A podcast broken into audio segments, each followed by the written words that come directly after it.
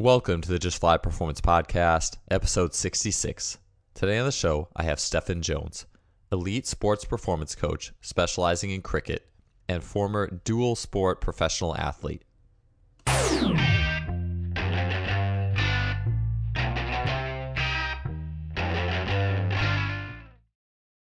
Today's episode is brought to you by Simply Faster.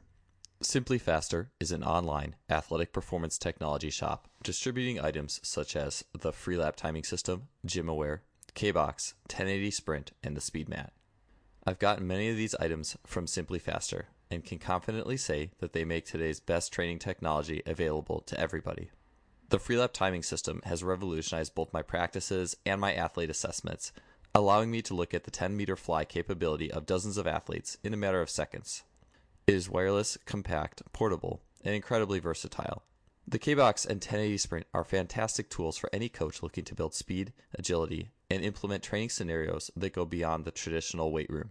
The 1080 Sprint is being used by great coaches training some of the fastest sprinters in the world, and it truly represents high performance speed training. I can personally attest that Simply Faster's customer service is second to none, Christopher at Simply Faster responds quickly to queries, and anyone who makes a purchase from Simply Faster is in good hands.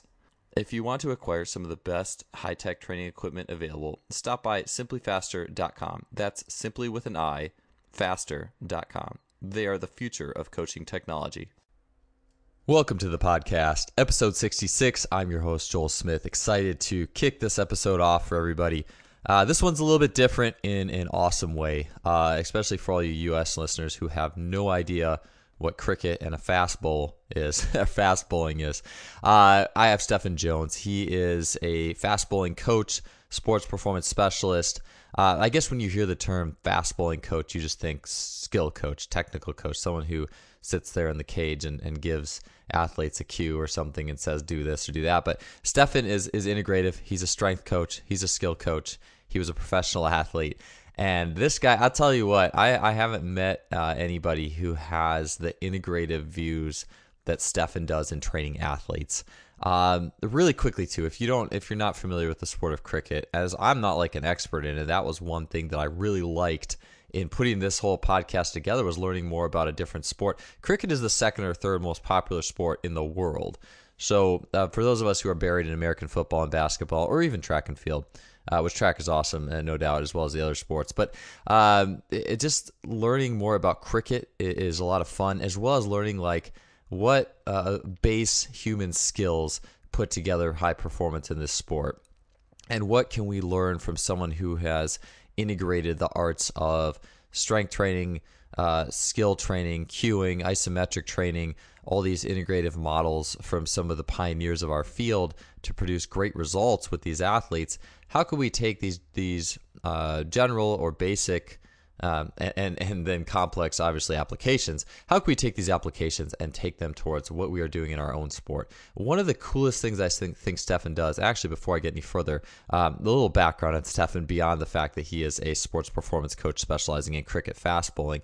Uh, he is uh, was the last dual sport pro athlete in in the UK in terms of uh, cricket and rugby. So that's kind of like think kind of like Bo Jackson. Everyone's like, oh, Bo Jackson, he played baseball, he played football. Um, everyone specializes now. It's sad, but uh, Stefan was the last guy to do that in the UK. And and with that just comes so much. Like you see, uh, and being a last dual sport and now you train specialists, you start to see some of the faults that come from early specialization. So uh, that's a big thing we're going to talk on the show. Uh, uh, now, though, Stefan is is training professionally training uh, fast bowlers. He is well known. He has a, has a website cricketstrength.com. His Instagram channel is really cool in terms of seeing what he is doing and applying. I'm going to throw those some of those in the show notes. Uh, so cricket fast bowling as well. That's one of the main things we're going to talk about today in terms of how do we train this? How do we integrate different ideas and concepts and train train this? Uh, but it's it's kind of almost a mix. Think, if you will, of of uh, baseball pitching, javelin throw, and even sprinting. And so there's these skills that are rolled together. A very athletic, dynamic movement that's very technical. And all sports are technical, but especially uh, the the more you hear Stefan talk about this, you'll realize that um, just in, in kind of putting together this, well, let's see, general strength and specific strength and sport coaching and strength coaching, Stefan puts it all together, and you can learn, regardless of what the sport you coaches, you can learn a lot from this. If you are a fan of cricket sports performance or cricket, I can't imagine that there's another podcast episode out there that's going to be as heavy in terms of uh, how elite athletes are being trained well. Uh, amazing stuff. Stefan is a great coach, and I just love listening to great coaches, regardless of the exact median. So, anyways, let's uh, let's cut to the chase. Let's get to the show. Uh, episode 66 with Stefan Jones. Stefan, welcome to the show. Thanks so much for being here today. Hi, it's my pleasure. It's uh, it's quite exciting for me as as just a cricket coach that you wouldn't have heard of, uh, over there, and it's um, it's an honour. I know some of the guys that you get on there, and it's a it's a big opportunity for me. Well, I'm I'm certainly excited to have you. I'm excited to learn from you. I think that we learn, we always learn so much uh, just from getting into other sports, and then the the commonalities that make it all that make it all tick, and, and the the motor learning and training ideals behind it. Uh, could you, uh, for those of you who uh, people out there might not know who you are, uh, you know all the all the football the football following people over here in America who might not know too much about cricket, which I suppose is most of it. It's, it's me as well. Uh, so, could you give us a little bit about your background, where you've been as an athlete, and how you got into coaching, where you are now? Okay, cool. Um, so I was um, a junior international rugby player and a cricketer. Uh, I then went on to be the last dual professional sportsman in this country. I played rugby and cricket professionally. Um, so I went to Loughborough University as well, which is where I got into sports science. Uh, I then went to Cambridge University to get my blues, uh, where I taught to be a physical education teacher. Um, and then sort of professional sport fell in my lap, really. Uh, it was just one of these things in, in this country. It's a winter sport and a summer sport, and I did them both, and I happened to be quite quite good at them. Well, all right, I suppose. Mm-hmm. Uh, and then I did professional rugby for two years with cricket, and then I retired from rugby. It was just it was just getting a bit hard. Uh, it was just I, I, remember playing a game uh, for Somerset where I played. Uh, I bowled 20 overs, which is a lot of deliveries and a lot of force and a lot of strain on the body. Uh, in one day, then I had to drive up to do a rugby full contact session for Bristol and then go on then to play in the Oval in London, play a game of cricket. So it was at that stage where I thought I was just becoming a bit of a jack of all trades and a master of none, and I wasn't really doing justice to myself in each of the sports uh, because uh, you, you, sort of with with cricket being highly coordinative. Uh, and relying on every single part of your body. If I was to have a knock in my shoulder when tackling, well, that's me not able to bowl the next day. So, was decisions to be made. I retired from professional cricket with Derbyshire, where I was assistant coach as well in 2010. I then took over a post at a private school called Wellington School in Somerset, where I'm now director of sport. Uh, I've revamped the whole physical education syllabus, so it's now heavily focused on physical literacy and emotional well-being. We actually do uh, theory lessons in our physical education, which is now called well-being lessons, which is revolutionary. Uh, we heart rate monitor, we uh, track activities, very much data based. Uh, everything I do, it has to be. Uh, I'm a systems guy, a coach, and I like my data. So um, I like facts and figures to prove the worth of whatever I'm doing. And I've also now become a consultant fast bowling coach around the world. I coached in the Big Bash for the Hobart Hurricanes. I do various workshops around the world from Canada to India. Just, uh, well, I call the workshops the science of fast bowling. Uh, and I'm just trying to get people in the world to realize that actually you can't outrun science and physics, and we need technique underpins everything, and that's why I'm. It's actually opposite to what I was as a bowler. As a fast bowler, which is my main skill in cricket, I was very much uh, lift weights, improve my numbers, improve my deadlift, bench, squat, that sort of stuff. Uh, that sort of guy. And uh, when coaches try to change my technique, I wasn't very open to it. But I've actually now turned a I'm a poacher turned gamekeeper as such, where I'm very much a technique guy because you can't outrun a poor technique. It will catch up with you somewhere on the line. Maybe not now. Maybe your biomotor qualities will allow you to be quite good at now, but then at some stage it will catch up with you because that kinetic chain uh, will break down somewhere. So it's um, I'm excited where I am on my journey to become. Uh, well, yeah, I'll be honest, to become the best bowling coach in the world. Uh, I feel I'm getting there, but I'm still learning from guys like yourself, James Smith. Uh, there's some great names out there that um, I read every day. You know, Stuart McMillan, Dan Pfaff, these guys, Frans Bosch. Um, so it's, I love helping. I love helping young kids. I help, love helping fastest bowlers in the world. Um, so that's why we ultimately do the job, isn't it? To make a difference. Yeah, no doubt. I it's just it's really cool to hear all the all the places you've been, how you got to where you are. It reminds me a little bit, and, and I think we were talking about this uh, la- last time, or we were talking earlier about uh, how there's not many multi-sport athletes anymore. Like you're one of the kind of the last ones who kind of did that rugby cricket cricket duo, right? Yeah, it's um, it is a worrying state from from my point of view. Is that I know over here, and I think it's the same over there, but correct me if I'm wrong, is that if you are actually excelling or showing potential in one sport, you will have to drop everything else and just do that.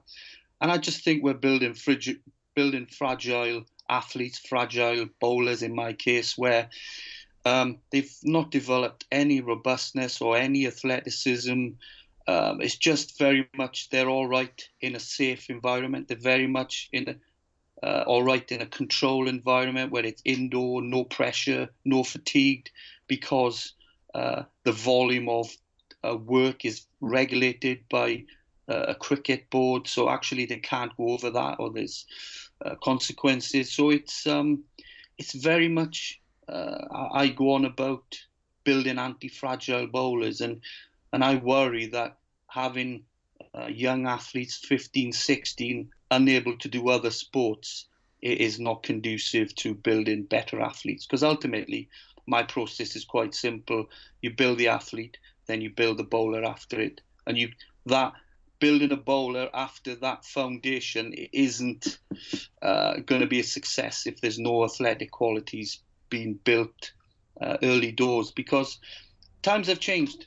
As you know, times have changed. When I when I grew up, and it's not very, it's not uh, back in my old days sort of chat, but we used to go, we used to go out on the field or on the road. I used to practice. I used to run in and bowl a ball, which is like a pitch in baseball, but with the run up uh, on a concrete against uh, a road sign. I used to do that for an hour. Then I used to go down the field, kick the ball around uh, go walking. But now the younger generations, they're they're constantly uh, sat at a computer or on their phone, or their work is regulated. Their academic pressures increase. So the whole the whole the whole system is now not conducive to building better athletes. And it's actually we need to go the opposite now because uh, um, young kids are not as fit or uh, not doing as much work as they used to. We probably need to push them a bit harder in training and be a bit smarter with what we're doing. Um, so it is a worrying trend, and I know it's the same over in the US, isn't it? I'd imagine when someone has shows potential in American football, that's it. You're not oh, yeah. doing anything else, are you? Yeah, it's it's bad over here. It's really bad over here. And and um, I'm actually I was I'm it was interesting to me how you were talking about you guys are having the same problems over there, and I wonder if that's just you know, maybe that's just how the nature of sport is kind of unfolding in a negative way, obviously, uh, universally for, for some reason. And uh, yeah, I'm I'm um, I'm actually part of a, a, a seminar, kind of, or I speak at a seminar often here in uh, the United States, where it's uh, the, you know about track and football and trying to blend the two together because there's so many there's a lot of football players who think they're going to get better um, and be a better college prospect if they only play football year round. They don't do track in the fall because they need to play, you know, fall ball and more football. But in the reality, the players that get recruited are the the fast guys, the guys who a lot of the guys who had really good track and field times. And um, what you were saying about uh, the rugby and cricket too, it's almost like you're the um, the British Bo Jackson in a way, right? Like he was one of the last, or if not the last, um, great multi-sport athlete uh, to really do well at, at to and many people say he's the greatest athlete of all time and and so much of that coming out of like um, even like the 80s and 90s and then obviously going and this is a kind of almost a personal interest of mine going back at even the 60s when these guys like uh, there was a John Havlicek in the uh, National Basketball Association uh, would would play basketball and then go do baseball he would always say you know I have to get out of shape to go do baseball or something but uh, it's uh, it's an interest of mine. I, I, I would yeah, imagine. No, it's um, it's. I, I was very fortunate, um, and I also did it differently. it, it is um, it, it is totally different to what currently goes on, and I'm not saying it is the right way, and I happen to be doing it. But I didn't start playing sport till I was 13 competitively. So I used to go around, and, and they say you are a product of your environment. So I used to go around and watch my father coach. He was a rugby coach. So I used to sit in change rooms and listen to him talk, listen to the dynamics of how he led uh, rugby players. Then I used to go and watch him play cricket. When he was batting or fielding uh, the game itself, I used to be in the nets practicing bowling. And then it came a time when I was about 14 where a couple of the uh, players just went, Shouldn't you be playing now? And I thought, Oh, okay, I'll just go and play for a team, and that was it. So I worry for young children who who are forced to play. Probably not the right word, but their um, their parents pressurize them into playing competitive sport too early. We need to let these kids be kids. Let them jump around. Let them lo- roll around. Let them have a knock on the knee in a rugby tackle. Let them have, you know, a sore ankle when they're bowling, or they need to understand that life is full of knocks and, and grazes, and it's how you come back from it. And though all those knocks add up and make you a more robust and anti-fragile athlete, in my opinion. So I'm not saying it's the right way, but I didn't. My career, I took about a thousand wickets, I think, over my career.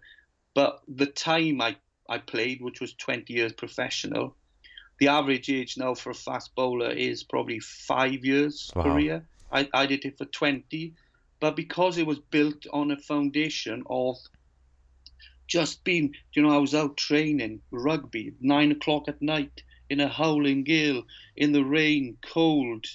Uh, and then we used to go home and I remember my mum cook, cooking omelets after before going to bed. And so when I played cricket, it was it was a walk in the park. And I have a, a saying here, you know, train hard, play easy, and that's how I sort of live my sport really. You're listening to the Just Fly Performance Podcast, brought to you by Simply Faster. Yeah, I, I, I like that a lot. I know, uh, uh, and I've uh, rugby isn't uh, quite as common over here. I've I've played it once myself, but it's kind of the idea of I've even even if you go in the research, it reminds me a little bit of like when they have um, athletes on a on a bike or an ergometer and they're they're doing a tough workout and they have to solve math problems when they do it, uh, yeah. and they take the math problems away later. Like they do better compared to other groups because their their brain had to process like to process more. It was like the R, the rate of perceived exertion was higher in training, and they were able to. Uh, when you took that away, then they, they could just compete. They they did better. It's interesting to me and, and interesting kind of interesting what you were saying. Yeah, it's uh, brain is a wonderful thing, uh, and that's why in those early days when was uh, brain plasticity is at its highest, we need to expose these kids to as much uh, different skills and different environments, different situations as possible. We can't be building robots in whatever sport we're doing, because ultimately we're setting them up to failure somewhere along the line. We might take a tap on the back or well done if they get signed for one year, but ultimately, you know, they're gonna they're gonna come up short. And sport, professional sport, for me, is a career. So that you're talking ten years, fifteen years, twenty years. One year professor sport, that's not a career. That's yeah. the, so, and that, there's a lot of those are floating around at the minute in whatever sport. Yeah, yeah, yeah, and especially with yeah, like what's happening, uh, been happening with the National Basketball Association, all those athletes who are early specializers coming in and getting hurt. uh, within a season or two is just astounding. I uh, yeah. So I'd like to get into some of the questions we were uh, looking to get into today, Stefan, and then uh, but before we do, actually, could you just talk a little bit about and, and this is interesting to me because I was a I played baseball growing up. I was a javelin thrower in college. Uh, could you talk a little bit about some of the physical capacities required in, in fast bowling?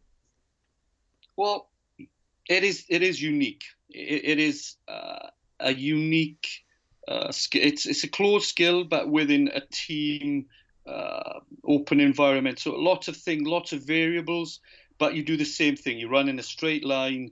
So bowling is about momentum, torque, and impulse in the upper body. Um, for within that, then uh, lots of variables. You know, fatigue sets in. So a delivery will last about uh, five seconds. That's one ball and then you walk back and you do that again six times. That's one over. You have two minutes rest where you go and field, and then you do that again. You could do that up to 20 times a day, four days a week. So it's it's a unique unique skill to train for, which is why I get excited about it really. So uh, in terms of obviously basic strength, general strength is really important, but I, think, and I know you agree with me, that there is a trend in S&Cs in the world to overemphasize general prep training, general strength. For me, um, it's a given. You have to be strong to play sports. It's not something we should be uh, pinning our hats on uh, because, for example, for for uh, for a delivery, a delivery would take from back foot contact to front foot contact, it'll be around 0.14 seconds. From front foot contact to release, about 0.12 seconds. So, you know, there's no no amount of training, squat, deadlift, or whatever is going to replicate that. So you have, yeah, I, I get it. It's that's a given for me. I don't shout a lot about it, but general strength, functional hypertrophy, foundational hypertrophy, yes, yada yada. I get that, okay but what are you doing that's going to transfer that to on the field? And as you can probably tell, I get quite passionate about this. Is that until S&Cs in sport, and um, there's a lot out there who do it well and do it better than me in different sports and are more knowledgeable. I get that, but until a strength and conditioning coach or a preparation coach, however you want to call them, are judged on on-field performances, not I call them the gym, the whiteboard syndrome, uh, not judged on how much they improve a deadlift or a squat or bench press. Sports performance in cricket, anyway, is not gonna. They're not to increase because uh, they don't have to. They, they they answer to the whiteboard and they've improved. So strength is important to it, but for me, it's about reactivity and elastic ability, and that's why uh, Frans Bosch's stuff resonates brilliant with me. His uh, utilizing the reflexes, uh, which we, I'm sure we'll go into in a minute. But cricket is more about technique and coordination than anything else, uh, and that's why you can get a bowler as strong as you want to, but that doesn't necessarily mean that they're going to bowl quicker. There's loads of uh, biomotor qualities that need to be uh, trained for bowling, you know, from oxidative, glycolytic, uh, speed work, strength work, repeated power, speed. There's loads. Those are all needed. They're all needed. You need to be really explosive, uh, 120 times a day, roughly. Yeah, yeah. So it's so it's really unique. Yeah, the uh, yeah, and watching, uh, I, I think you had sent me some videos of, of some uh, fast bowlers before, and to me it looked like um, it's almost like a mix between javelin and baseball. And, and you were saying, uh, it, from what you were saying, it sounds like the fast bowlers are actually throwing a lot more than American baseball players. And is that because of maybe the the overhead more the, the, it's almost more of an overhead motion of the arm, like a little bit less stress on the elbow or something like that, that allows uh, more pitches in a in a shorter time frame? No, it, well, it is it is the game, isn't it? So as a professional cricketer, I'm expected to play five days a week, uh, and then sort of in in a in a day you could be running 2,000 meters. Uh, I'm bowling uh, what 120 balls with eight times your body weight going through front foot contact and four or five on back foot contact. Um, so it's it's a unique sport to train, uh, but it is the sport. So javelin is the the closest to it, but with javelin, obviously you have to you have to stop before the front line. Whereas bowling, you can go through, you can follow through, and uh, and slow down gradually. And the tra- trajectory of the cricket ball, you go down with the cricket ball, not up. But the forces are very similar. I train uh, very similar to a javelin thrower, but the javelin thrower would throw and then have a, a long rest with me, uh, where we need to repeat it, repeat it. But my my philosophy on it, and, and based on my my system, is about finding uh, limiting factors. But it's so from my point of view, I want speed. That's all I want. I want to develop a bowler who can bowl one ball at 90 miles per hour. Then I will try and get them to bowl at 90 miles per hour six times. What's happening in the world at the minute is that bowlers, are, coaches and bowlers and S&Cs are so infatuated with work capacity and conditioning that because uh, if someone's if a bowler's sick on the floor or whatever, it means that they worked hard. We're actually we're building uh, fast bowlers who who bowl average of 80 miles per hour. They, they they maintain that speed probably longer than in the olden days, but we haven't got a lot of 90 miles per hour anymore, and it's there's a lot of factors for that. There's a lot of environmental, organismic, organismic, and task constraints that go on with cricket um, that causes that. But my main thing is speed, and speed can be trained. That that's what people forget. Speed can be trained. Uh, it's about uh, just training the CNS. That that's what I do in whatever whatever coaching method I, I do. It's it's about training. It's less about muscles, more about the nervous system. So, Stefan, a question I wanted to ask you is the usage of isometrics. And now I, I know you use them uh, in your practice with your uh, fast bowlers, cricket players. Could you tell me a little about a little bit about how and why you're utilizing this training method? Uh, yeah, it's um, it's just something that um, I've always done. Actually, uh, when I started to play, uh, I used isometrics back in the early 2000s. Christian Thibaudeau was a big follower of his, uh, and I used it as a strength uh, strength tool, and I had huge results in it. Um, so what I've done, and actually, like most of the stuff recently, everything that I've read from Frans Bosch and now Alex's Natera's work actually reaffirms that I was on the right track, which is which is always a good thing. So uh, isometrics, as we know, technique and fast bowling is about coordination, and technique is every is everything. is very much uh, neurally driven. It's all about the CNS. and for me, the, the best method of uh, potentiating and actually uh, training the CNS is isometrics, and and it forms uh, the skill first part of my skill stability model. So I've got three stages: uh, static skill stability, dynamic skill skill stability, and ballistic skill stability. Um, and, and all of them actually uh, are in partnership as such with the stages of learning. So uh, unskilled unconscious, unskilled conscious, skilled conscious, skilled unconscious, obviously. Uh, and the this isometrics actually sit in really uh, an important part uh, between skilled conscious and skilled unconscious because there I'm aware that bowlers begin to drop out because they actually just have to think about it. And as we know, motor learning, uh, the best thing we need to do is actually get them not to think about it. Uh, and isometrics uh, allows that to happen because I'm grooving the technique. Um, the only thing they have to worry about is pushing down or holding a position, and they act, they recruit uh, five uh, percent more muscle fibers, so big bang for the buck.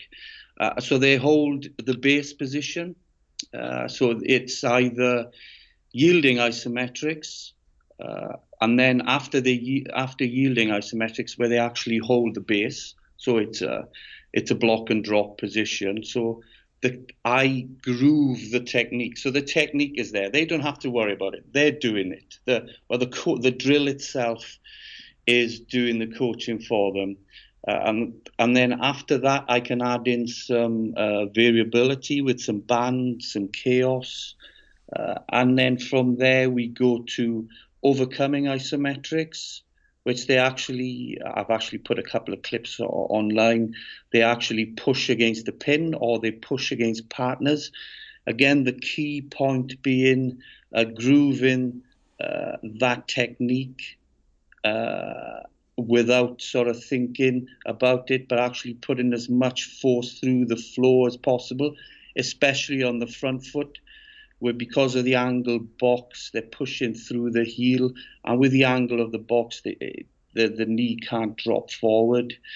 Uh, and then from there, then I actually get into a bit more. Uh, it's a bit more stressful. It's functional isometrics, where there's actually a concentric portion to it.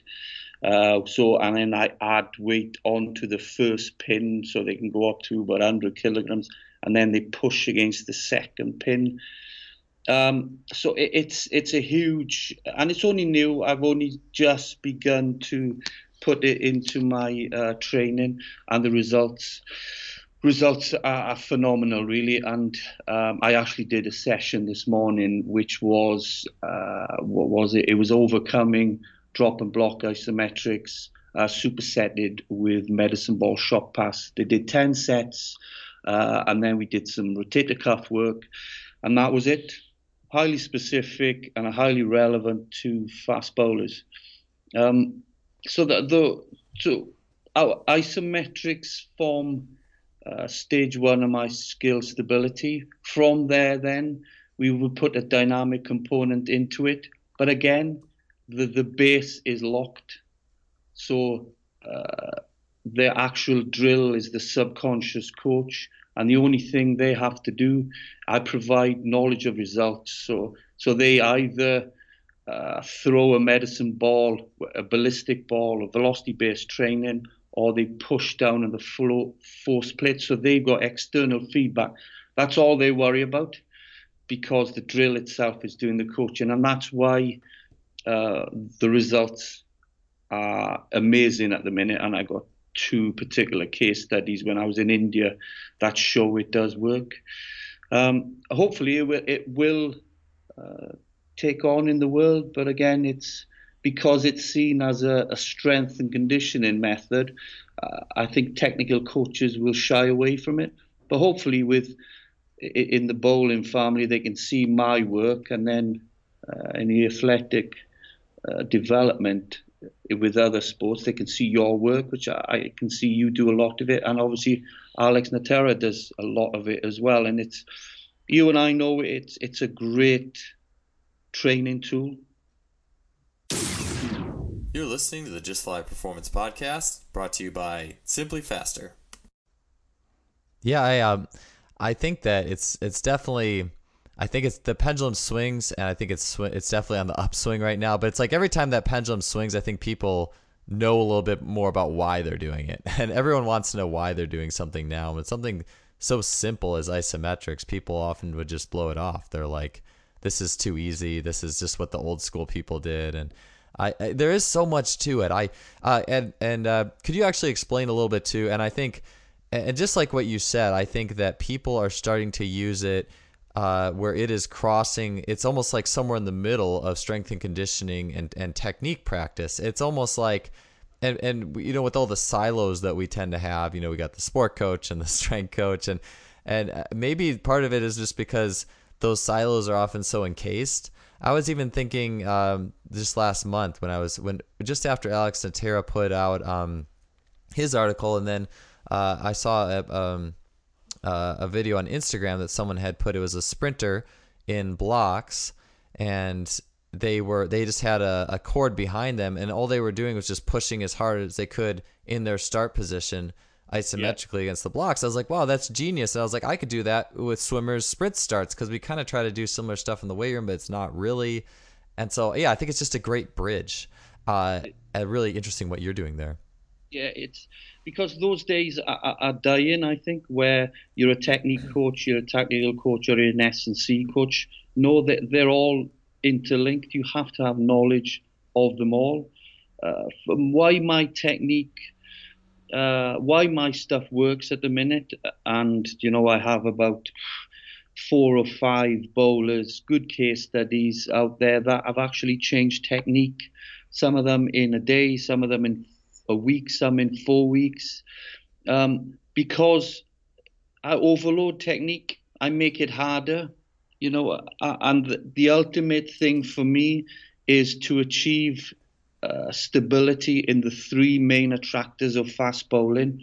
And it's something I've studied and, and come up with, and and then is to eliminate the muscle muscle slack and train the co-contractions around those three key nodes, and they are hip shoulder separation, contralateral extension of the of the upper limbs, and brace front leg, and drop and block isometric work, whatever level one. Uh, yielding where they've, got, where they've got to hold it for 90 seconds. Uh, from there, then I would add chaos. So then I'm making it harder by creating uh, by creating feel, by feeding the mistake. If I pull it one direction, so the body organizes itself. Um, I add variability. I add chaos, fatigue. By just in actual in an isometric uh, in an isometric training session, and then it becomes harder. Then when they have when I get force plates and they've got to push as hard uh, through the floor as possible. You know, can, they can produce 15% more force uh, with isometric training, and the training has to be, in my in my mind, I might be wrong, has to be harder than that they play. So, you know, when the, people do depth jumps, which I do a lot of, it's seven times the body weight ground reaction force.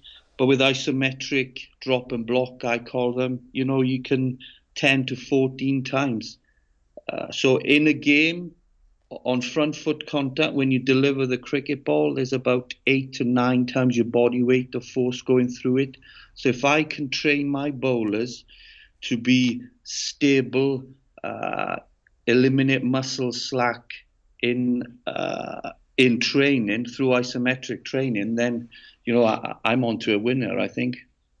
Yeah, I, I agree. I think there's so much, um, especially the specificity behind it. I mean, if you're going to find that key attractor, that cre- that key position, and overload that position, and you're seeing increase on the force plate, uh, that, I think that's definitely something that's really special. I'd like to actually go into one maybe one of those specific attractors that I think a lot of our listeners can certainly resonate with, even those who might not be coaching or working with athletes who are who are in the throwing category. But that braced uh, front leg block, I think that that also has some ramifications even to single leg jumping in a way. Uh, there was, I mean, I was the guy, I was the guy who was the high jump javelin combo in uh, in college. I did triple jump too, but um, and then uh, as well as um, as javelin throw in track and field, I think that's a uh, just a really unique and interesting position where that that front leg has to come down very rigidly.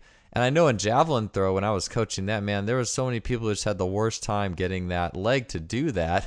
and I wish I could have talked to you back then because I didn't do it very well. And so, could you explain just a little bit? Maybe we can use that as an example or a real something to really dig into on how how is that setup? What does that setup look like? I can definitely share uh, bits in the show notes. I know I've seen your videos of it, but what does the setup yeah. look like? And then maybe specifically with that motion, how are you overloading that over time? Yeah, well, this uh, it's interesting, really. It's so if I take it back to my, my stuff is heavily technical, uh, technically driven. Um, so there are um, six KPIs for, for fast bowlers. Uh, they run in quicker, they have a longer delivery stride, uh, they brace their front leg, they heel contact, they delay their upper body. Um, and what was the other one? I forgot the other one. But at, so that's where my training ultimately comes back to.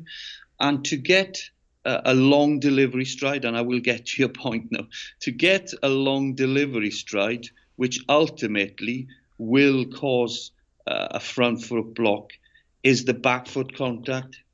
It all starts on back foot contact and it all starts from having a stiff back foot contact because uh, then that activates the cross extensor reflex where the opposite leg will do uh, the contralateral leg will do the opposite to what the ipsilateral leg does. And then that will then reach forward with so if it's a stiff contact on back foot we don't want any slack we don't want any sort of collapse on the back foot um, but then that comes back to fiber makeup as well. So it's it's an intricate business mm-hmm. coaching fast bowlers uh, and so if it's a soft so if it's a stiff contact the front leg will extend forward into a heel contact uh, and then brace front leg.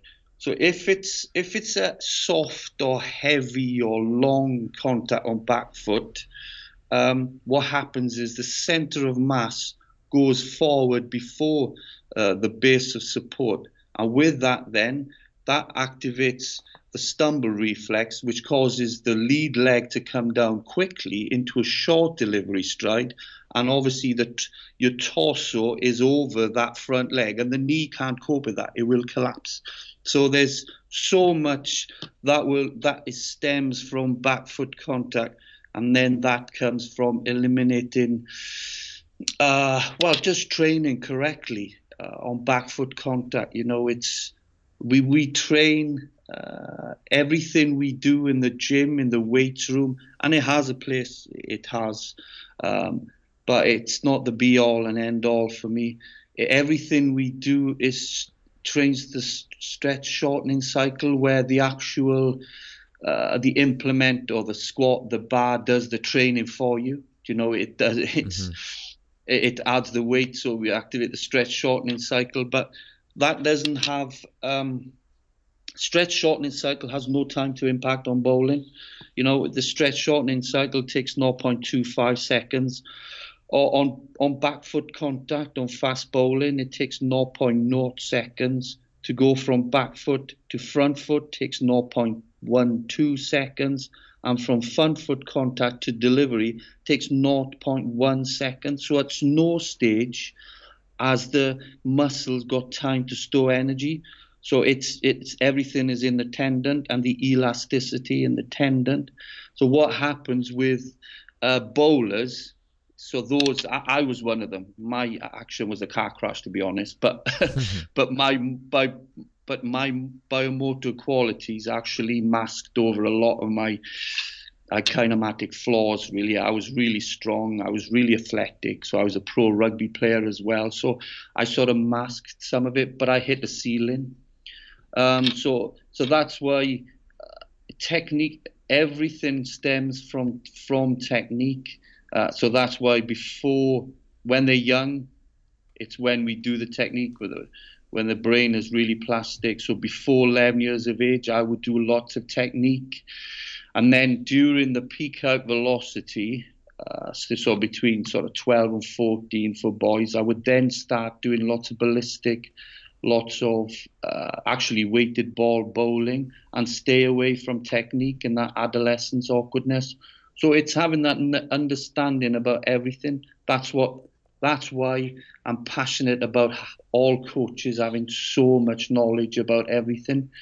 So in terms of uh, going back to your original question, I would use isometrics uh, in that locked position, but ultimately, so you have to push down, and then you're training the core contractors around the knee joint. But the only thing that the bowler has to worry about is pushing through the heel. The, the angled boxes are actually doing, making sure that they don't collapse. And then they're pushing that for about eight to 10 seconds if it's um, an overcoming isometric. Then they would rest and they would do that probably four or five times. And with time, then um, I, I wouldn't go any longer than, than sort of eight seconds with it. If to overload it further, I would then put weight on the bar, and and it does work. Then it it, it sort of uh, it does make a difference. I've had I put some pictures up up. I've had two or three bowlers uh, bracing their front leg, but ultimately uh, it goes back to uh, the start to go back to the initial process. When you look at a bowler, the first uh, there's a layering process. Can they repeat the action? Um, can they get into the position? Can they hold a position? And can they exert maximum force from that position? So it's a layering process. So at the start, can they repeat the bowling action? We know what the key performance indicators are and the three attractors for bowling. Can they repeat it? If not, why can't they? Is it a hardware? Is it a motor learning issue? Or is it software? Is it due to uh, sort of failings in certain part, certain muscles or lack of mobility. More often than not, um, motor, the, the, bowlers that I, I find are, are, are, that work with me are around 12, 13, 14. So it's never a motor learning issue because they can bowl. So they can coordinate uh, their arms and their legs into uh, a bowling action. I get some who actually double hop and bowl off the wrong foot. Then that is a hardware issue. So they need rewiring as such. So then that comes down to basic kinetic chain drilling, where they actually just go slowly, manipulate the time on the actual drill. Uh, the key sequence of fast bowling, back foot contact, front foot contact, delivery, follow through. And those four nodes, then you just drill it and manipulate the time. But that happens very rarely um, so more often than not, it's a corrective strength issue uh, or a skill stability issue. So this, and that's when then you train train the floor. There's a difference between flaw and idiosyncrasy as well. The flaw will stop you hitting those three main attractors, uh, and the main, I would say, eighty percent of bowling flaws in the world stem from back foot contact because they land so heavy on it. They, their heel touch, which is the main thing I look for. If their heel touches, they're on the back foot too long, and then that puts the whole sequence out of sync. Uh, they haven't got time to sh- separate their hips and shoulders. So if they haven't got time to separate hips and shoulders, by the time the front foot lands, um, it's just going to be a, an up and over motion with the back leg, uh, and they got no power from their hips. Um, and then, so ultimately, uh, you have to hit those three attractors. But there's two choices I would make as a coach. Obviously, in discussion with with the bowlers, uh, based on their what I see, they can either change their training to reduce muscle slack or they can change their technique to u- utilize the power potential in their muscles. So the static bowlers, those strong, bulky bowlers, uh, when they land on back foot, they will sink a lot because they're they're using they're allowing their muscles to store energy, so they sink a lot. And again, you mentioned it before, but the size of the Achilles tendon as well, which I found awesome, and I, I, looked into that and actually look at the size of the Achilles tendon of some of my bowlers now. Mm-hmm. Um, so then, so then the bowler has a choice to make. So if they if they're static bowlers, they need to be lever bowlers. So they need that long arm pull, the slingers, uh, as such. They need to give their bodies time to stack up. They very rarely will hit the attractors, but their biomotor qualities will pro- will get them through it. Um, or, in my eyes, most bowlers need to train differently. They need to eliminate uh, muscle slack and become more elastic. We know we've seen these javelin throwers, these bowlers who uh, are really, really thin and just bowl rapid, and that's because all the tendons and do the work for them, and they're really elastic. Um, it's it's a fascinating fascinating job I have, and that's why I I love helping young bowlers because everyone is different. Everyone has a, a limiting factor, and it's identifying what their flaw is, uh, and then um, making a plan to uh, sort it out.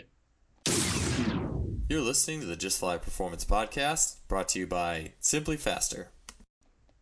Yeah, working with athletes is uh, probably one of the, the greatest puzzles that I think uh, can be solved, and one of the most enjoyable uh, means. And it's just like listening to the way that you go about it. It sounds like uh, it's almost like you're you're you're putting the puzzle together with a little bit more information, and you're able not just having to guess as. It's almost like uh, so many people. It's almost like you're trying to put it, the pieces together blind, and knowing the attractors and how one movement links to the other is really helpful. I I can't help but always think too. Um, just how you uh, just how you mentioned uh, people uh, coming short on the front foot or throwing off the wrong foot. It's like you see that so much in javelin, and, yeah. and not to keep it going back to that, but uh, it is it is certainly interesting, uh, no doubt. Uh, and one of the as well as too the universality of having stiffness in the ankles, and if you're not stiff in the ankles, it really does change everything. Like throwing, jumping, sprinting whatever you do, pretty much whatever you do on the ground, it's going to impact the technique and everything upstream. I think that's something that hopefully people are becoming more aware of is is how having sloppy ankles is going to make things like yeah, your body has to take more time to do everything else. Yeah, definitely. Uh, question. So, uh, just following up too uh, on your you're talking about functional isometrics. You mentioned you used to do Christian Thibaudeau's. Uh, uh, just in working with regular strength back in the day, back in the 2000s, and, and that. And I, I agree. I, I think that that is just such a lost art in, in building real usable uh, athletic strength alongside other other means. But um, what is your take on the balance of general strengthening methods? And this is something I have always thought of in, in that you know with the the Frans Bosch methodology and the technical enhancement. How does that sit with general strengthening methods for you? So for like just general squats, deadlifts, um, yeah. possible Olympic lifts. How does that go in parallel, or does that work with what you're you're doing? It's so I I come up with um, my own fast bowling training pyramid, but it's basically a take from Bondarchuk. All my stuff is Bondarchuk, and it's it's vertical integration. So every single bowler that I coach will do uh, a CE, SDE, SPE, and GPE. They they will do it. It's just the uh, the training age that determines um, how long we spend in each tier. Every bowler uh, that I train will bowl in their training session, and I and I find that extraordinary that they uh, that I, I'm seen as the maverick in that. Uh, it's like, well, they're a bowler; they need to bowl uh, and then if we follow down uh, down the pyramid, and general strength is really important. It's it just builds uh, resilience, robustness, structural integrity, and gives you a foundation, uh, a foundation to transfer power uh, and bowl uh, maximum spin, maximum velocity. That's ultimately what I'm trying to do. Um, so I would do your well. Actually, I, I do tests. So if, if someone was to come in to me now uh, tomorrow, first thing I would do is do a fiber makeup test with the 80%. So see how much fast twitch fibers they have. If they uh, if they haven't a lot, I might uh, focus on their batting or spin bowling. No, not really. I, I try and improve everyone. Um, to see whether they're static or spring, as an athlete. So I would do depth jump into a long jump or just a standing long jump. Uh, then I would see it, static or spring as a bowler specific. So they would stand and bowl, and I will speed test them. Uh, or they would drop and bowl off a box to see if they can util- utilize uh, the spring, the stretch shortening cycle. Um, and then I would do test their biomotor qualities. So I would do low body strength, trap bar deadlift. Um, yes, the youngsters might do some goblet squatting, but I'm not a big fan of uh, overloading, uh, putting stress on stress on the spine. To be honest, it's yes, I know the value of squats, but I'm not sure. If you're a fast bowler and you have a bad back, then you're not bowling. You're not feeding your kids. You're not paying the mortgage. Ultimately, mm-hmm. yeah, yeah. And straight straight bar deadlift is is a, definitely a no no. Um, so I would do trap bar deadlift. They need to be able to do their two times their body weight for me to cross that off as not being a limiting factor. Upper body strength. They would do chins or pull ups. They need to be able to do 15 full hang because um, the front of the body for me are the accelerators and the back of the decelerators. So this is where it gets triphasic. I would actually uh, do front of the body, mainly isometric work, ballistic work, shock work actually, and then in the back of the body, so your hamstrings, posterior chain, uh, rear delts, lats, um, lots of eccentric work and lots of overload negatives and just general general strength. Um, and then the other thing benchmark I have is lateral power. So lateral speed skaters, they need to be hitting around 2.4 meters on that. Uh, each side, we've got to make sure there's no discrepancies. And then a big one for me is the upper body ballistic. So I do um, a shot pass in a drop and block position. So I would get the the pyramids out, the blocks out, and then they need to be hitting 2.5 meters per second on that one. And then I know that's those are taken care of. So let's not dwell on it. Let's not increase the strength deficit. Uh, they've got the foundation. Let's now go and train them to ultimately what's going to make the difference, and that is uh, weighted ball bowling, uh, lots of medicine ball bowling, lots of stuff that positively transfer. And so for me, general strength is what it is. It's general strength. It's ultimately not going to impact positively on them bowling the ball quickly.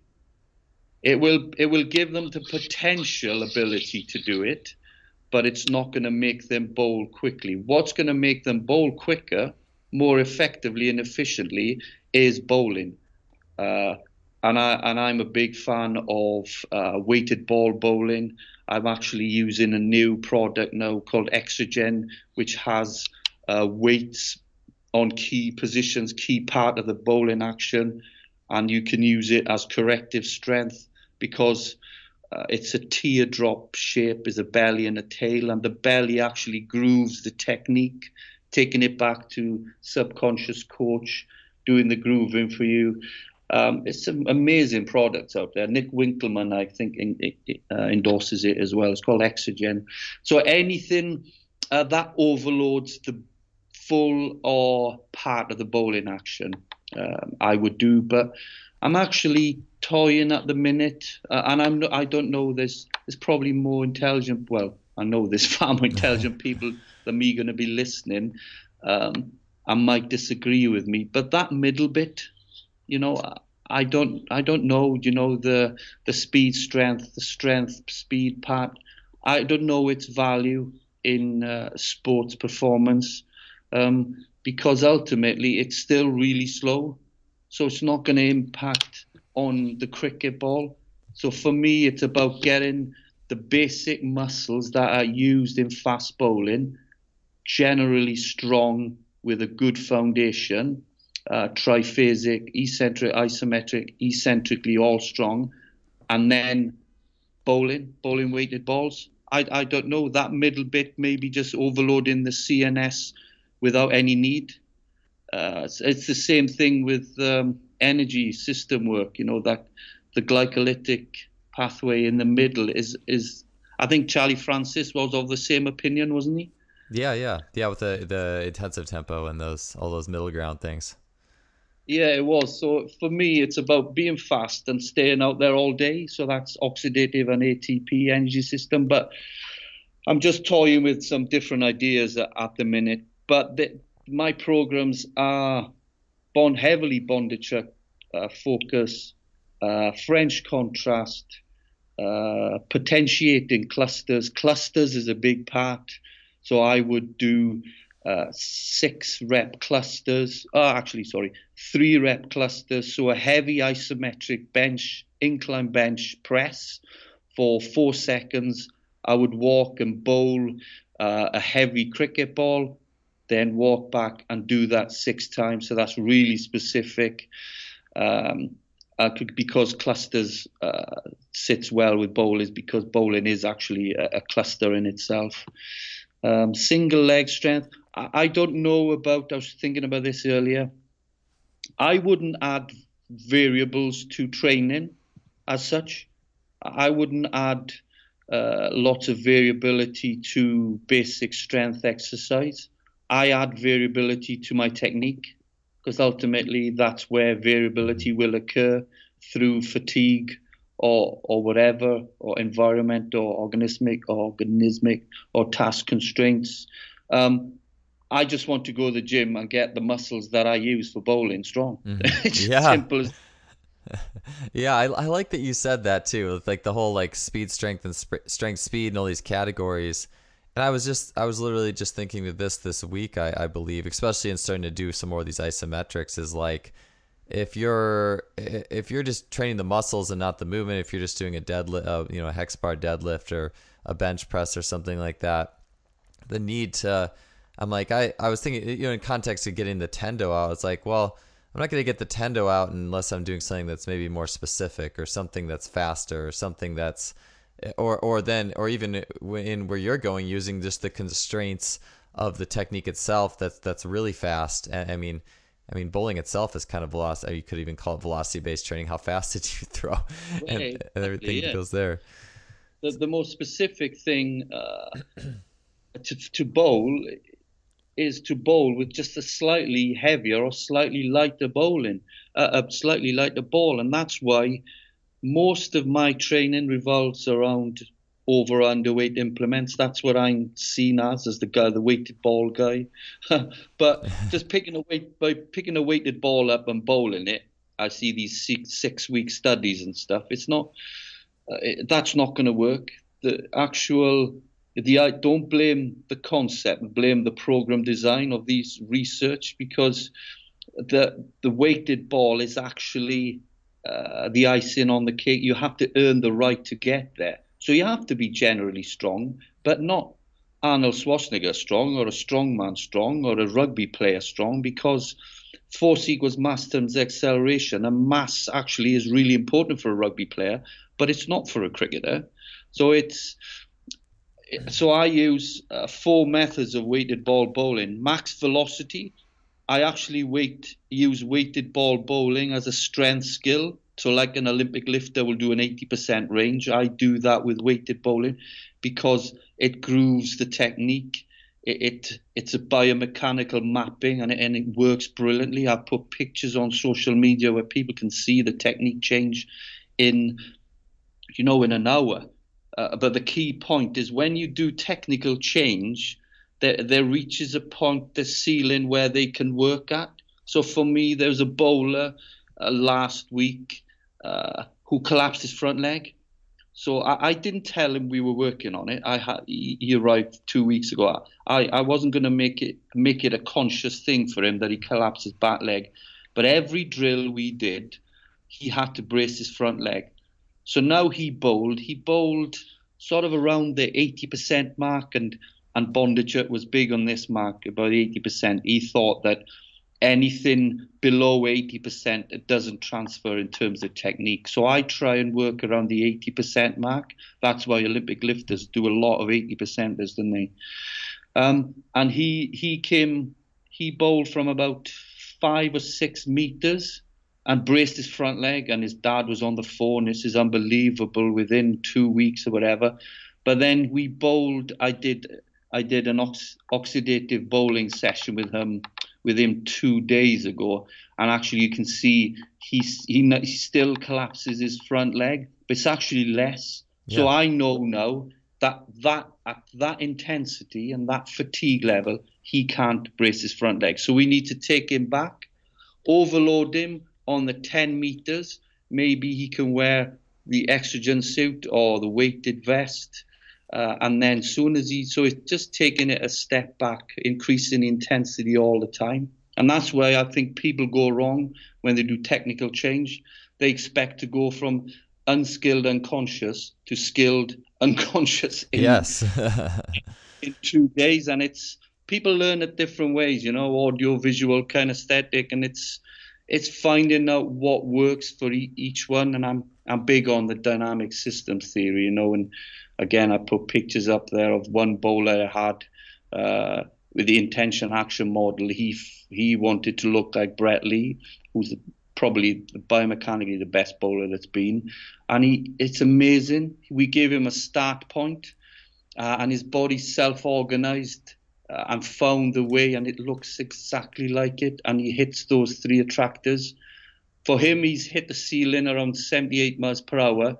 So ultimately, his limiting factor is his uh, physicality and his biomotor qualities, which is why he hardly does any technique work now. It's um, very heavy driven in the weights room, but getting generally strong.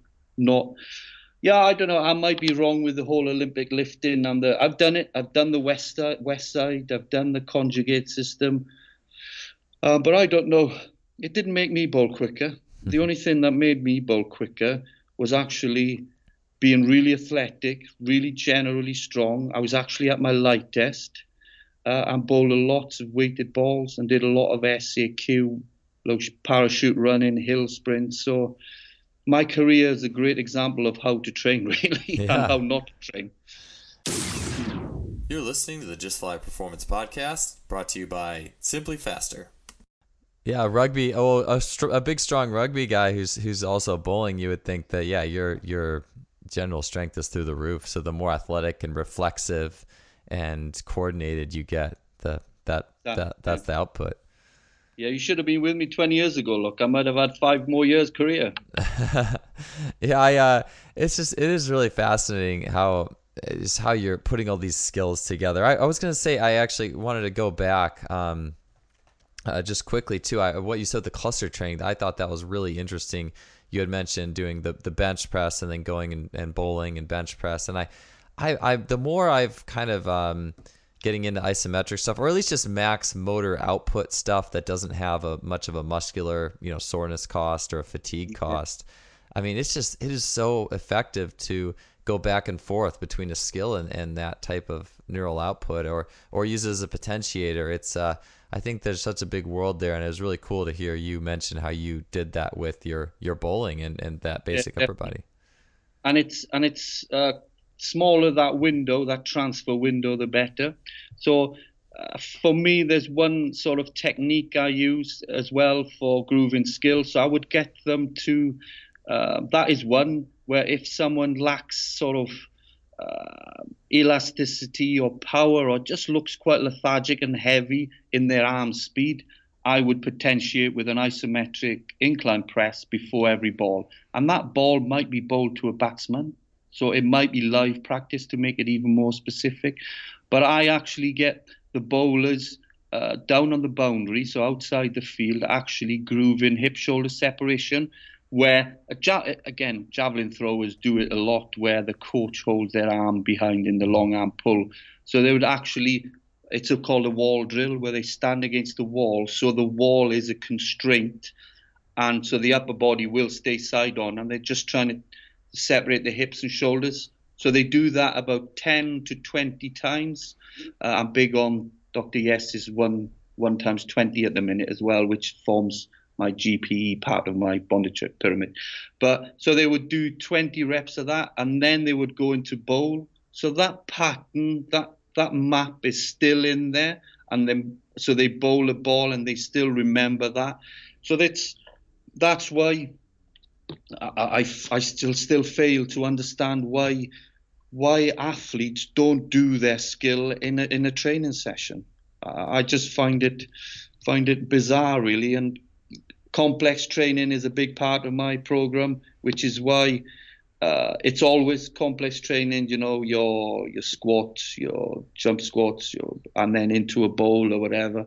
The only difference is as it gets closer to the season, it gets specific. So it's um, it, it, has to be. It's the body's a complex system, and everything needs to be trained at once. In, in my opinion.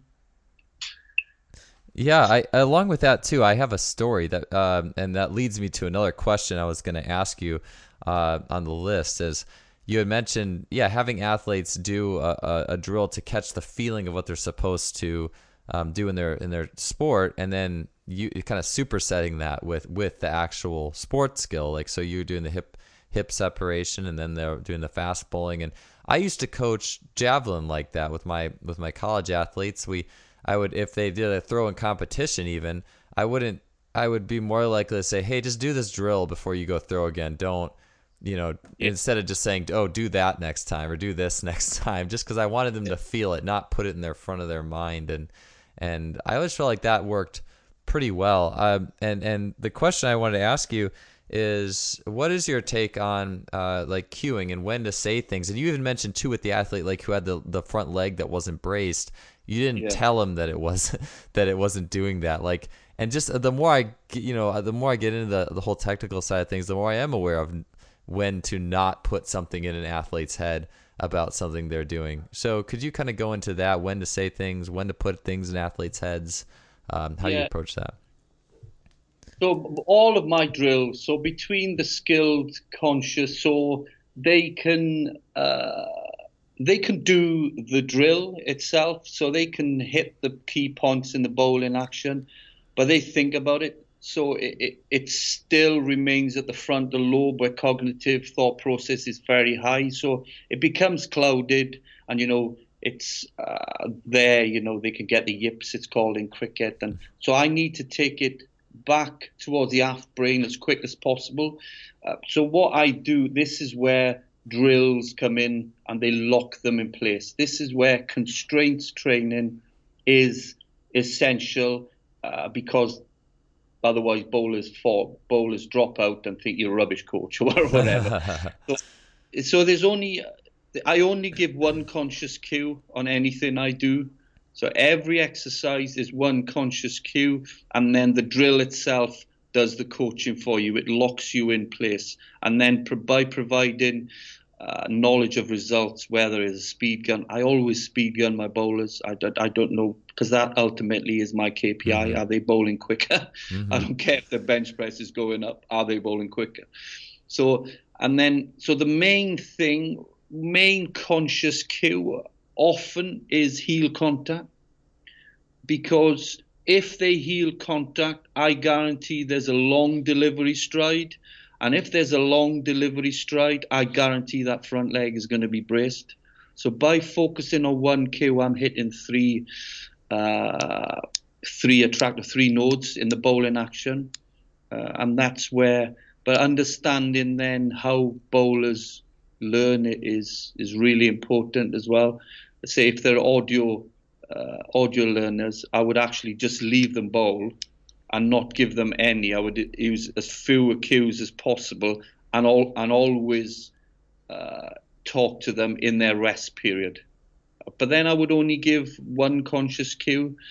Um, it, it is it is a, a, fascinating part of coaching is how we learn, uh, and ultimately it's it's what it's about bowling is technique.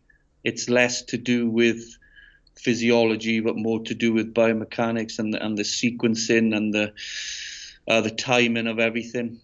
Yeah, it makes me think about in the the latest Frans Bosch book. It was uh, about it was kind of talking about the centrifuge model and like it was kind of like the faster your athletic movement is, the more all the muscles have to be working exactly as as their length t- tension functions would would have them. But if it was slower, like a real slow movement, like maybe like lifting a strong man, a stone in strongman, you can get away with you can get away with a little bit of like a sloppiness or different types of movement, so to speak. so yeah. I just it is it makes and bringing it back, I guess yeah, with some of the Frans Bosch stuff, just makes me think about how important that technical accuracy is and, and everything that you are doing to make sure that's the forefront of, of your model. This, this um, technique uh, underpins everything for me, and ultimately there are five um, key components for, for an efficient bowling action, uh, and that's range. It needs to be a large, the larger the better, you know. It, but actually with a large delivery stride, are they strong enough to cope with that? Because sometimes they're not strong enough to cope with a large delivery stride. Uh, and it's the sequencing, uh, it's the separation. You know, 80% of bowling speed comes from hip shoulder separation, but some bowlers are front on, or some bowlers, so they wouldn't get hip shoulder separation. So they need to make that up in momentum. Are they getting enough momentum in the run up? If not, why? Are they not getting momentum because they lack the athletic ability? Um, and then speed, obviously, the quicker the separation, the better. Use the utilize the hidden natural force multiplier, the natural lever in the body, and then the alignment. The alignment is so important. Um, hips, that your feet have to land under your hips, and as a ja- former javelin uh, or current javelin coach, whatever, um, it's the understanding that your feet have to be underneath your hips to deliver or throw the javelin, deliver a cricket ball. But because there's the lack of that understanding and actually the lack of appreciation of back foot contact and the stiffness and the utilization of the crossed extensor reflex, um, most bowlers bowl on a straight line uh, uh, and actually have so much uh, back problems due to lateral flexion, which can be corrected by just simply focusing on back foot contact and providing uh, the correct cueing and the uh, stages of motor learning. So it's um, it's I, I, keep going back to it. It's just a fascinating world, sports performance, and especially fast bowling, because it cannot all be built in four walls. It cannot all be developed on a field. Uh, it cannot all be understood in the computer room. It's all encompassing, and it's about uh, a hybrid of all of them, which is your performance coach, and that's why I follow James Smith very, very uh, avidly. I think he's a brilliant mind. Yeah, that's it's it is fascinating, and it's so it's so integrated. Um, and and just uh, just listening to what you're doing, I think that the heart of it all has such heavy implications for pretty much every sporting skill, especially the the complex ones. I mean, I guess they're all complex skills, right? Um, yeah. But uh, but it's just it is such a fascinating thing. I think it's something that's definitely ideas that are pushing the field forward. Uh, I just have a couple last real quick thoughts or questions. Um, you mentioned oxidative bowling, and I and I was it was interesting to me because I saw your video of it, and I was thinking, hey Maybe this is kind of like the Jeremy Fischer's two minute drill in track and field, where he has someone do triple jump and then jog back and go from five steps and do it again for two minutes. Uh, and uh, I was curious what you were, what your drill uh, was in there in the oxidative bowling, and what you're looking to get out of that. Yeah, it's um, so for me that so um, oxidative system uh, is the foundation of uh, the training programs of fast bowling, just like strength is. Uh, it's the base of that pyramid. Uh, so ultimately, one ball in cricket, sort of with the extra energy expenditure of the delivery, should take about eight seconds. And then you do six of them. So, and then between each walk back would take 30, 40 seconds. So, in all, I, I've worked out that one over would take is about 40 to 50 seconds of ATP work as such, and an on an over takes three to four minutes at bowling and walking back. So what I'm trying to do is building that resilience, building that oxidative system, uh, building the red blood red blood cells because bowling is unique because you're out there all day and you're out there for five days in a week. So you need the recovery system to be working uh, efficiently. So what I, what I'm thinking at the minute, and it's I've only just been doing it the last couple of years. So it's I do an oxidative bowling session where they bowl for two to four minutes. They wear heart rate monitors to make sure they're between 140, 150. Um, and if they're not, I drop them off. I slow them down. So it is important they're in there because uh, bowling is very stressful. The amount of force is going through it.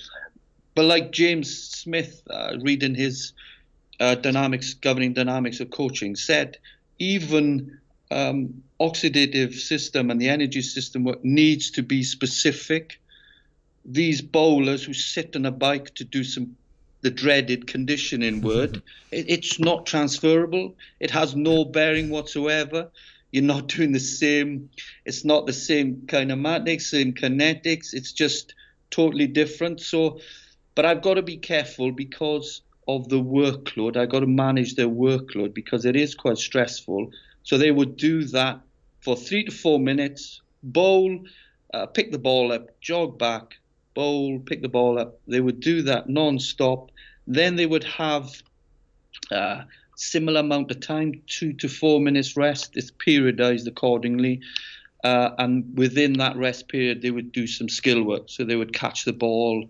Uh, so it's stuff that they would do in a game as well, catch and throw, but really low intensity stuff.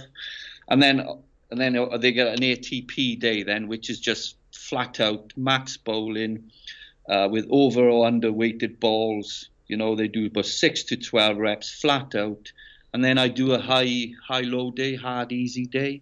So on a hard day, they would do heavy CNS stuff, which would be uh, strength work or complex work with some weighted ball bowling.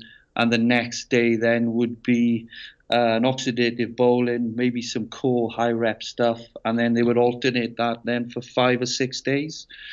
But it's and then the closer, well, you're a great trainer as well, and it, it's the, the success of a program does depend on the planning of it. So when I'm in a highly stressful uh, gym period, highly maximum strength phase, their bowling would be actually very low in so it'd be oxidative so it's not doing the same system but then when i'm in uh, atp phase of bowling where it's about increasing max effort max intent velocity i would actually heavily do isometric training because of the uh, the non-muscle trauma and the high CNS loading, but it's actually not very uh, there won't be any fibers torn when they bowl. Yeah, so it's yeah. it's just getting the planning together and uh, manipulating volume and intensity. The problem in cricket is that volume and intensity are often trained together, and that's a recipe for disaster. oh yeah, yeah, big time. Uh, well, that's that's interesting. I, I think I sometimes forget uh, being raised here in the states, you know, how how uh, long those cricket games can be too, and and and building those specific demands. And that's interesting what you said too about the specific uh, specific nature of conditioning for a sport as well.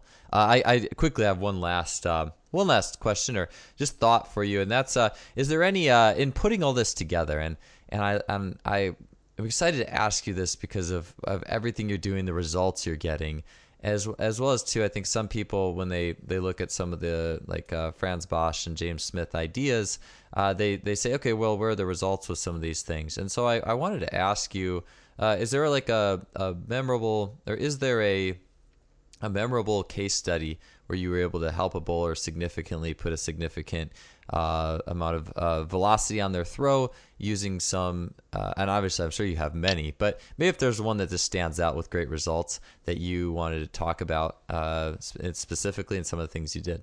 Yeah, well, there's uh, so in simple terms, me People forget I was I actually did my own program because uh, S&Cs in cricket were only there 2006 and I've been going since 1990. So every S&C since has left me trained on my own.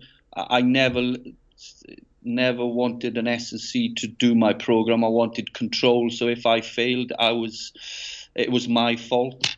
Um, so in in 1998, I was a pro rugby player. Uh, I was told not to do any weights because it made you stiff and bulky and it didn't help your bowling. So I didn't do it. I got embarrassed in the fitness test for Wales rugby.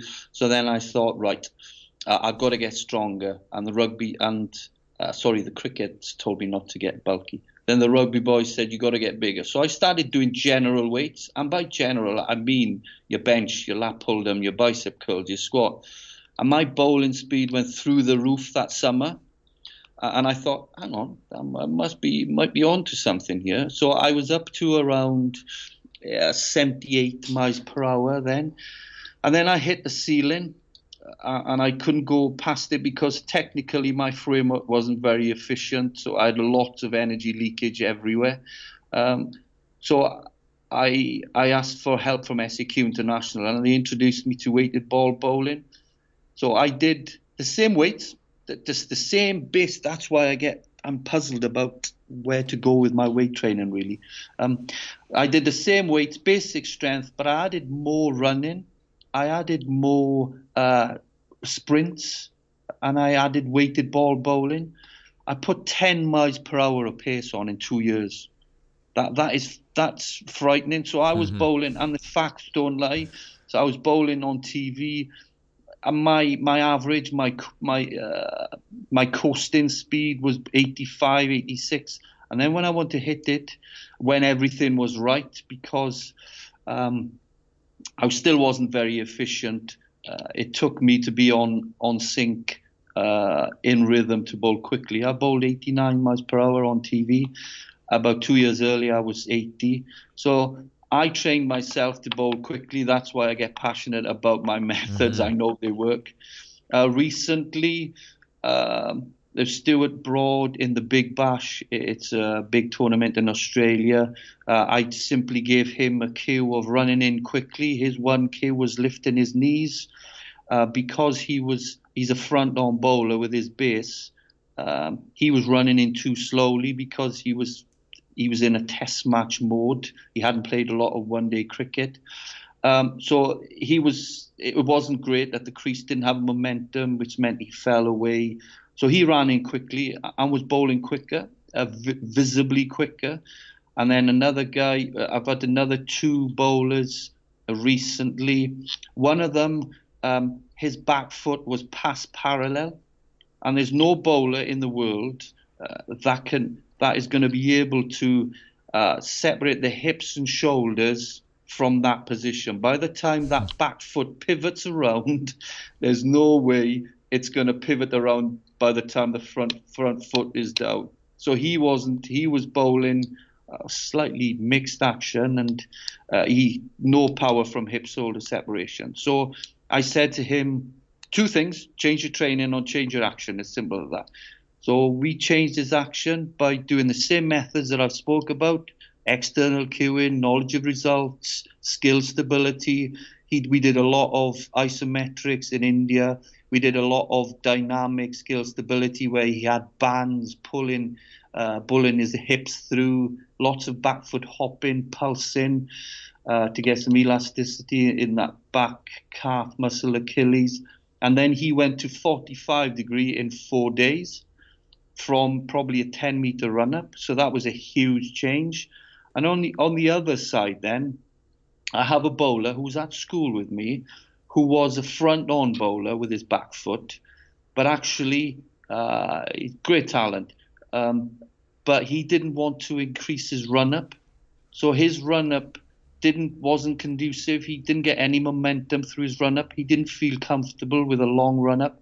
Um, so I said, well, you've got to do t- either one thing. You've, you've got to run in quicker uh, to get make up for the lack of torque, or we need to change your back foot contact to be in sort of 45 degree to get some hip internal internal rotation, which will create torque in the trunk.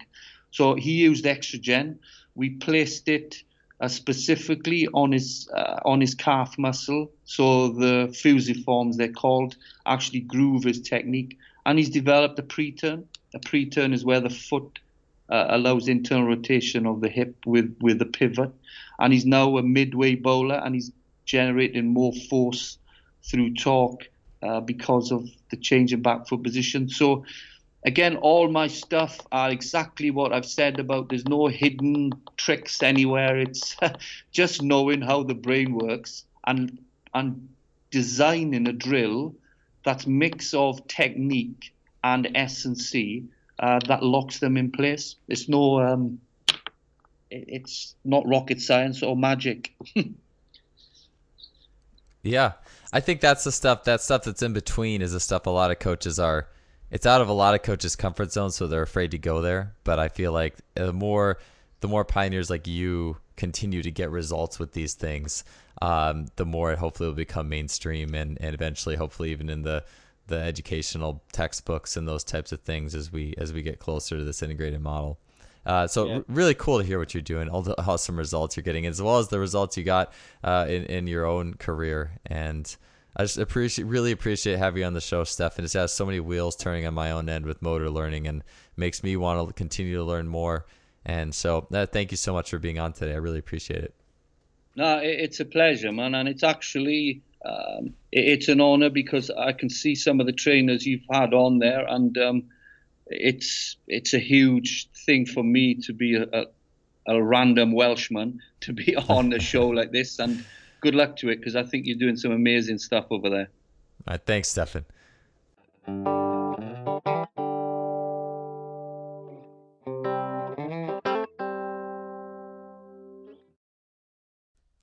Thank you for tuning in with us today. Uh, if you didn't know much about cricket before that episode, I know you do now. At least fast bowling and, and just the different concepts and skills that go into that, as well as all the things that Stefan is doing to integrate the worlds of strength and conditioning and skill in sports performance. We know that general strength will take us places, but it only takes us so far. And at that point, we need guys like Stefan who are integrating ideas, concepts, who have just such an intimate knowledge of their sport and what they're coaching, and they are pushing the field forward.